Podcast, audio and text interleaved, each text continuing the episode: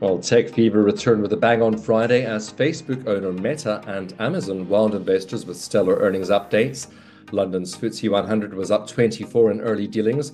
The Wall Street grabbed the attention with the Dow Jones up 1% and the S&P 500 and Nasdaq up by 1.3%.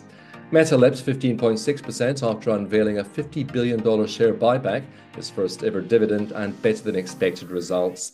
Amazon jumped 7.1% after revenue and earnings topped street expectations.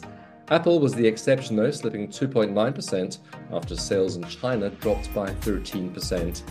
In London, water utilities Severn Trent and United Utilities are doing well on news they'll be allowed inflation busting price hikes as to help stop dumping sewage everywhere. Wizz Air also flying high after reporting decent traffic numbers despite the disruption caused by halting flights to destinations in the Middle East. Passengers in January rose by 14%, though booked seats or the load factor dropped. Those are your news headlines. We'll be back with more on Monday.